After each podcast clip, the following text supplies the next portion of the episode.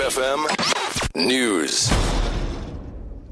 Members of the Pan Africanist Congress are set to gather at Robert Sobukwe Square in Langa to mark the 55th anniversary of the Sharpeville massacre, where 69 people were killed during protest action against the apartheid government's pass laws. The PAC was at the forefront of organising thousands of people across the country to march against the passbooks. The party's Western Cape leadership is expected to address the gathering. Sisanda Nkwala reports. The Memorial Square, where today's commemorative event will be held, towers at the centre of Cape Town's oldest township, reminding its residents of the significant role it played in the country's struggle for liberation. Langa Township was the site of a number of events that changed South Africa's quest for freedom, including a deadly protest march on this day 55 years ago. Thousands of protesters gathered at the site now known as Robert Sobukwe Square despite a ban on public meetings that day. Police dispersed the crowd and several people were killed and even more were wounded. Sisanda Ngwala, SABC News, Langa near Cape Town. Western Cape traffic authorities say the death toll at a collision at Liesbeek River is confirmed at two dead and 22 others injured.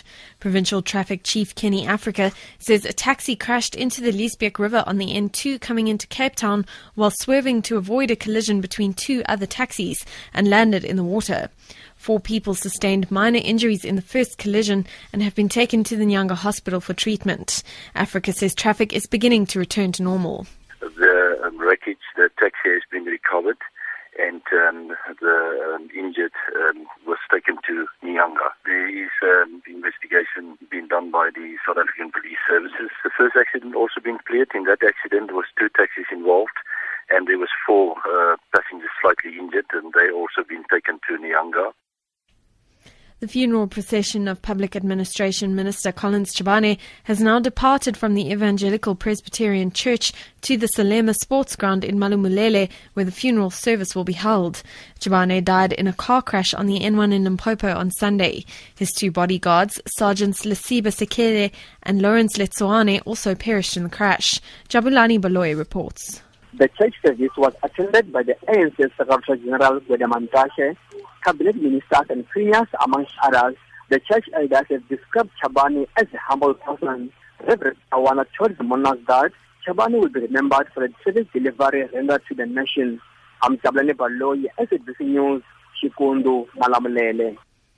And finally, a federal judge in the US has ruled that the government must release photographs showing abuse of detainees in Iraq and Afghanistan. The judge gave the US Defense Department 60 days in which to decide whether to appeal against his verdict. The order is a victory for the American Civil Union, which filed a lawsuit seeking a release of the photographs in 2004. Analysts say the photos must be accessible to the public so that government can be held accountable. For Good Hope FM News, I'm Amy Bishop.